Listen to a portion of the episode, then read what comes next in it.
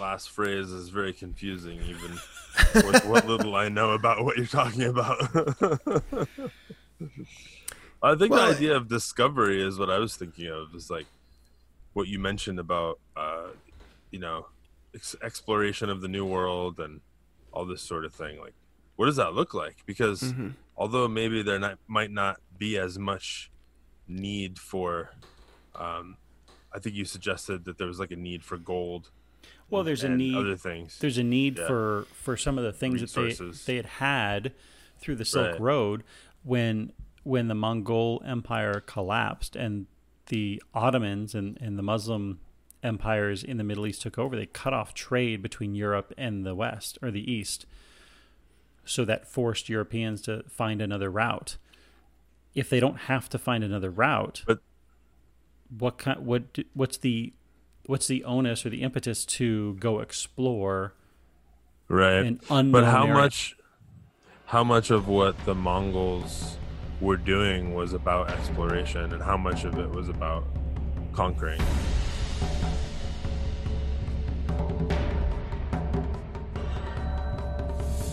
Welcome back to Dad Bod History. What if? I'm Eric.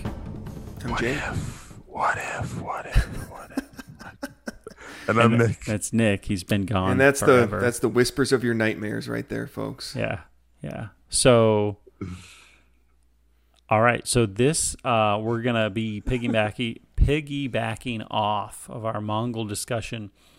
The question today is: What if Ogadei Khan, who ruled up until his very sudden death in 1241, what if he had not died?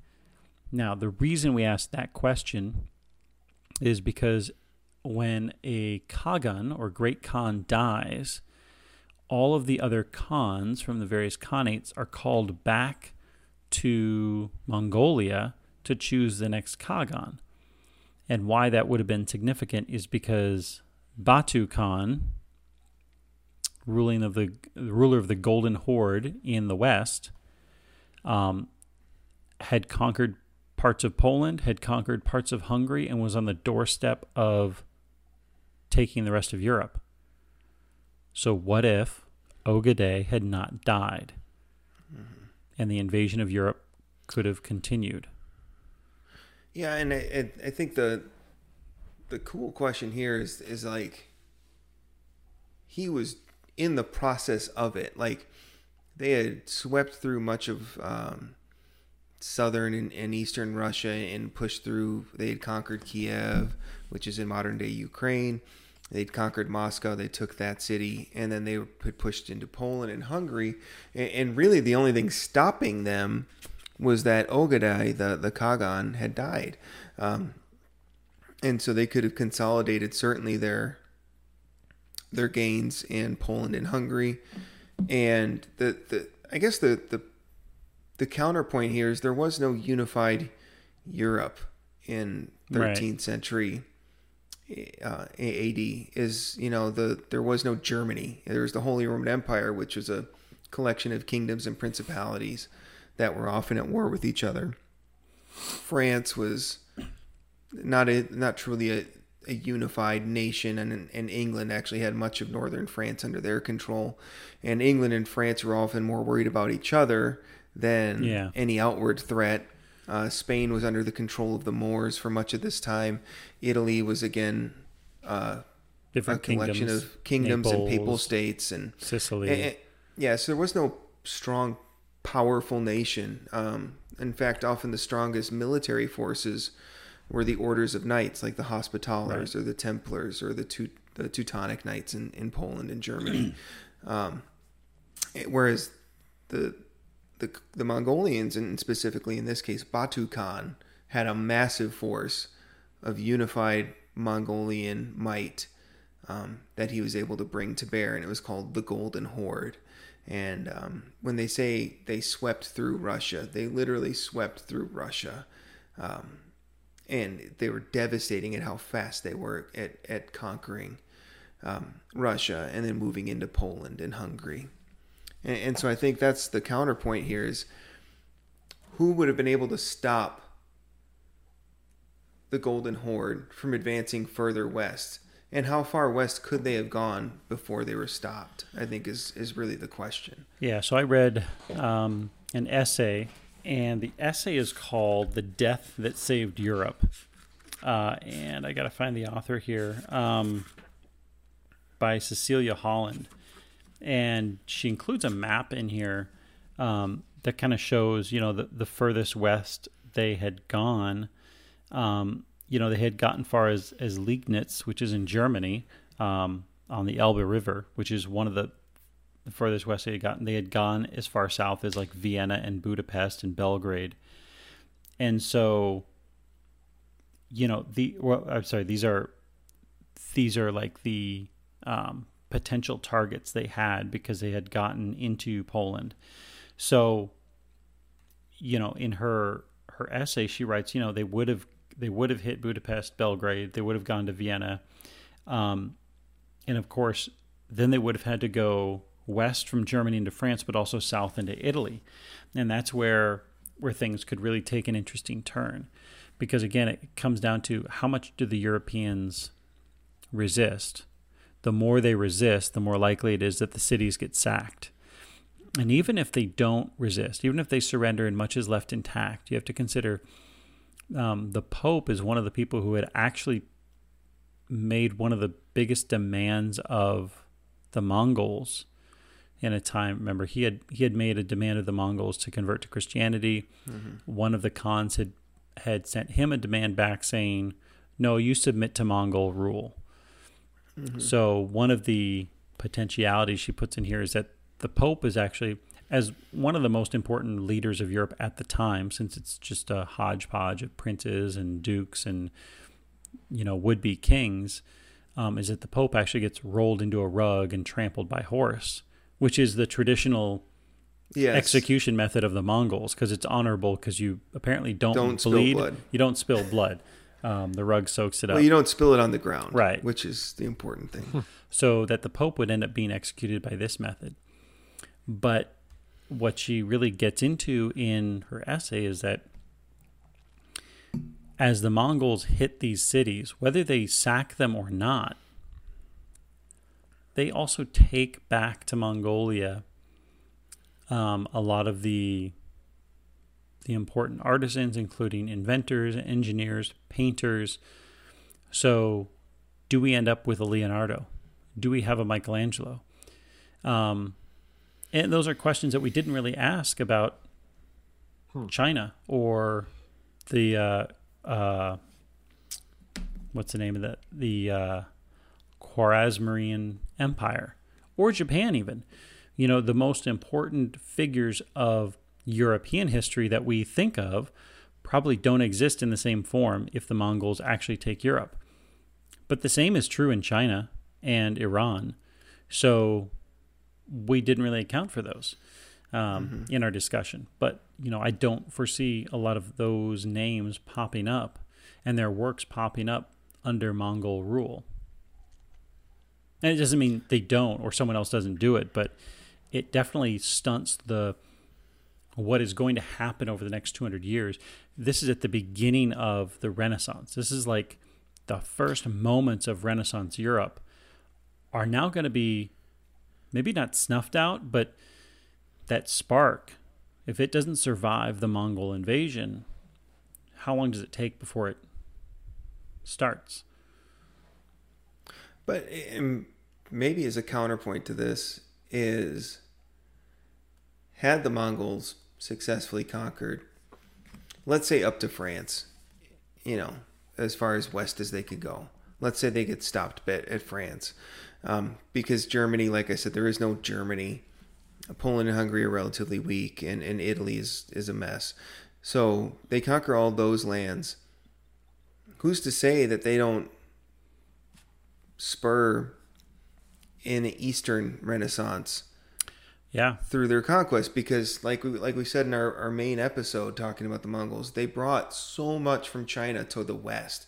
And when we were talking about the West, we didn't really define it as as Western, like as Europe. We and we should have been more specific when they were talking about West. A lot of the West to them was Western Asia, the yeah. Middle East, North Africa, whereas often when we think of the West, we automatically assume Greece and, and Europe. But had they conquered those lands, um, and they could bring uninhibited all that knowledge from China and Korea and in in Eastern Asia and Central Asia to the West to to Europe, and conversely, you take Catholicism and Orthodox Christianity, and you take um, all these artists and all these engineers and send them to the East.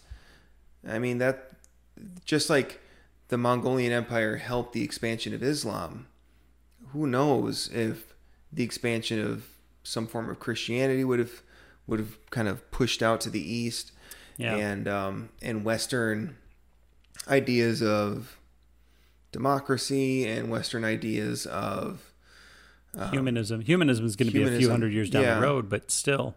Well, and all those classics, right? That's what the Renaissance was, the rediscovering of the classics. If all those classics get rediscovered and there's this pipeline between East and West, then does that classical thought make it East centuries before? Yeah. I, I, I'm just saying, as a counterpoint to instead of snuffing the Renaissance out, um, potentially it pushes the Renaissance east. I guess that's the, the thought that popped in my head when you were yeah, I bringing mean, that up. i- again, the the rena- one of the reasons the Renaissance happens is is there is this this influx of money and trade, especially into Italy, especially into northern Italy, and that's all going towards the Silk Road, um, going towards those connections. Which, at this point, you know, when the Renaissance actually happens, the Mongol Empire has has shrunk; it's con- contracted. So they're still making contact with the east, but it's not the the bigger, broader contact that we're considering here. Um, so the Renaissance happens almost in a, in a small bubble. But if if the Mongol Empire expands to this point, does it make that bubble bigger and the potential bigger uh, for a broader Renaissance? Um, one of the other things is it. How does it affect exploration? Because one of the reasons for exploration is that um, the uh, I want to say Ottoman Turks, but I think it's a different set of Turks. When they conquer Istanbul, or sorry, when they conquer That's the Constantinople. Yeah, they, they it closes off trade from Europe to the Silk Road, and therefore the Europeans are forced to say we have to find another route to everything we heard about a hundred years ago, which spurred on Columbus, because he's saying, well, I, we can't take the land route anymore; it's been closed off. So, again, these are all these little pieces. If Europe is part of a larger Mongol empire, some of those things aren't necessary. And that Yeah. how much longer then is um, the old world separate from the new world? Although it's something, and something you brought up is interesting, is if the Mongolians take Italy and they ex, they they kill the Pope, do they install a Mongolian Pope, or do they install a Mongolian friendly Pope? Like I don't know. Like it's something to think about because often, right when when Yeah. Kublai Khan conquered China, he became the emperor of China, and you know the Yuan dynasty took place. So, Well, that would be Pope- up for the eh, cardinals to discuss with the Mongols then to say, Well, you know, you have to be uh, Catholic. Yeah, And I'm sure a Mongol would be like, well, I'll be Catholic if you want me to be. Sure. Yeah, I just think that would be that would be an interesting change. Is if is if the papacy, because I don't think the Mongols get rid of it, but I think They use they would it. definitely make sure that they would have somebody that was friendly to Mongol ideals, um, if not But what I think is Mongol interesting, I think they actually would have taken. They wouldn't have been like, "Well, just install somebody." They would have been like, "All right, well, what do you need us to do to be your your pope?" Because obviously, your Yeah. pope has enough political power in this continent. Well, well, they've gotta kind be of the only unified Well, power. yeah, they're like, "Well, what do you what do you have to be?" Well, you have to be Catholic. Well, okay, we we can do that, and we'll take Yeah. it seriously because it seems to me that their thought of religion was you just you just pick one and go with it, and Mm-hmm. I think they would have been okay with. Like, all right, So Batu who Khan, wants to be Catholic? Well, I'll do it. I'll be Catholic. Pope Batu the first, right? Like, I mean, well, that's he's got to change his name. oh. So what do you think he goes with? Bennett Benethin. I just made up a name. You I don't did. know. Yeah. I don't know. Well, it would definitely be the first. Whatever it would, Yeah. would be the first of his name. He wouldn't. He wouldn't take like a Leo the tenth or something like that. Who is who is the apostle they think went way out east? Was it Thomas? Be Pope Thomas the first. Oh. Okay, yeah, we'll say Pope Thomas the Let's first. go with that. That works for me. Batu Khan, Pope Thomas the first. Thomas the first. is Pope the Tom. eventual result. Yeah, I, I think that would have been a bigger impact than the actual conquest. Is Yeah. if they can take and shape the papacy to be more Mongolian. I think that would have been a huge change because that would have affected all of Christendom right at the time. Yeah. Would have So- affected and- the eventual Reformation. Oh my gosh, there were still Crusader states down in the Middle East. Yeah. So now are those Crusader states getting supplied by Mongolian armies? That changes the outcome. It it does because now the those uh those Crusader states are being supplied with Mongols, I think- and they've got Mongols Antioch- on the other side of their enemy. I think you have Antioch or no Acre is still standing at this mm-hmm. time. I think that's the last holdout. Man, that would have been different because that would have been Sal- Saladin had conquered Jerusalem in the late 1100s. So yeah, that would have been crazy. Mongolian Christian Crusade. Yeah. I What do you like think, Nick? That last phrase is very confusing, even with what little I know about what you're talking about.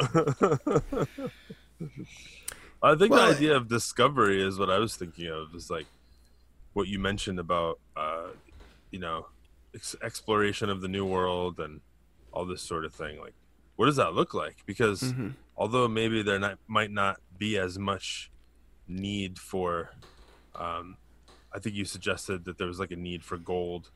Well, there's a need. Other things. There's a need Yeah. for for some of the things that they they had had through the Silk Right. Road when when the Mongol Empire collapsed and the Ottomans and, and the Muslim empires in the Middle East took over. They cut off trade between Europe and the West or the East, so that forced Europeans to find another route. If they don't have to find another route, But- what kind? What? What's the what's the onus or the impetus to go explore right an unknown but how area? much how much of what the mongols were doing was about exploration and how much of it was about conquering I think it's all about conquering. it was all about conquering Yeah, I, I think they don't really. Now they, they might be interested in in we hear some there's some native americans across the sea well maybe if What- they hear about it, but somebody's well, and to that's the thing it is first. if is if they run out, if they run out of land to conquer, they got to find Yeah. new land because their whole mandate is, like we said in the first episode, is a good con expands your boundaries. Yeah. Well, if you've That's they taken went- everything that's there, That's why they went after Japan. They had defeated Korea and the Xia dynasty and the Jin dynasty and the Southern Song Mm-hmm. dynasty. There was nothing left to conquer in that direction. Um, Japan's right across the way, And- but they had to get Koreans and Chinese to build the, and man the boats. So and there was a, and this is totally an aside, about a hundred years before Columbus, there was a Chinese fleet that sailed up the coast of Asia and to Alaska, and then sailed back. And it was called the, the Treasure Fleet because they sailed to see what was there and if there was anything worth taking. They, Well, they- decided they- that there the wasn't. The Chinese had but- also sailed west. They had sailed across the coast of India. What Mm-hmm. was different about, um, and this was I read about. I was reading about exploration about the same time. The Chinese hugged the coast and they stayed along the coast of India. They actually got to parts of Africa, and the Chinese came back and and then the next ruler took over and they burned all their ships. Yeah. the there's only two groups of people that ever have ever as an exploring uh, culture or civilization have just gone straight out from the coast. And that is the europeans during their age of exploration when they said all right we're just setting sail and going across the ocean and the polynesians and the polynesians were doing it long before the europeans were polynesians were getting everywhere and they were hitting the americas uh, they found um, I forget which island in the South Pacific they found a sweet potato that only grows in South America on their island.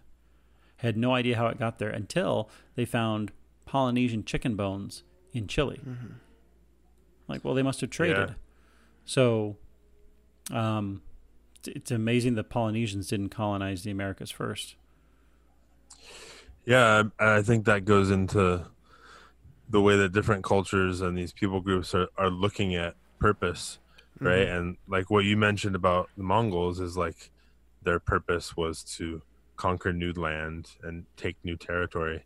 And that was not the Polynesian purpose at all, you know? It was much more about like balance and exploration Yeah. at least from what I understand. But the idea of the Mongols going across the Atlantic and discovering America and Well, and they South would have America, they would have done But they could have gone. They could have gone across both oceans if they had conquered That's- Europe. They could yeah. have picked the Atlantic But or see, the it Pacific. wouldn't have- so right. it wouldn't have been the Mongols. It would have been the Mongols some- like sending it, but it would have been Japanese or Chinese or European sailors with Mongols on board with their horses. Um, and the Chinese had huge Can you ships imagine that? compared to the the European ships. Right, The European Chinese ships, were like- were massive. yeah, right. Yeah. and Europeans Hey. were like, "Here's my dinghy." Yeah, comparatively, if you put the ships that Columbus took next to the tip the ships from the Chinese treasure fleet, I mean, it looks like it looks like a small sailboat next to an aircraft carrier. Like it's Yeah. unbelievable that Columbus was able to sail across the ocean in that thing. Um, you see, it seriously was. I mean, it was in hindsight, it was ridiculous that it even worked. Um, Yeah, when there's so many other better vessels to, to take the trip. Um, yeah, that was a fun one. That was the the the possibilities with that is if if Ogadai doesn't die and Batu Khan gets to continue his conquest of at least Eastern Europe up to Italy and France, um, that could have changed a whole lot of things around the world. yeah, With- I mean, talk about you know, talk about resources available to the Mongols and an empire being able to, their empire being able to survive for longer. I think this might be the situation where that would be the case for them, don't you? Mm-hmm. In Oh, some I think form, so. Well, because you'd have a very motivated Europe to help you Right. reconquer the Holy Lands, and that's the one thing that they didn't have. And actually, uh, when you when you read about the fall of the Mongolians, is there was some talk of Europe and Mongol working together to defeat the Mamluks from Egypt, but it never materialized. Well, if the Mongols own Europe, it's, it's easier. a whole lot easier to make that Easier materialize. yeah, yeah, yeah. Oh, that's interesting. but to have the Mongol administration and control over all these areas that are truly administered by their own peoples, um, it it becomes it, it's kind of interesting It's to kind consider. of like um, it's like a a, a proto European Union, right? yeah, or Where Germany sort of takes care of Germany or France takes Yeah. care of France, but then you all have these collective rules and, and ordinances Yeah. that you abide by. You all have a passport that works anywhere, um, but you're still looking after your own affairs largely. Um, that's kind of what they had, Right. Except they, you know, they formed it through through the sword, not Yeah. through negotiation. yeah, that that'd be quite interesting. So, all right. Good stuff. Well, All right, that well, was thanks for uh, joining in on uh, this episode of Dad Bod History. What if? What if the Mongols had conquered Europe? I'm Jake. I'm Eric. I'm Nick. Have a good one. Good night.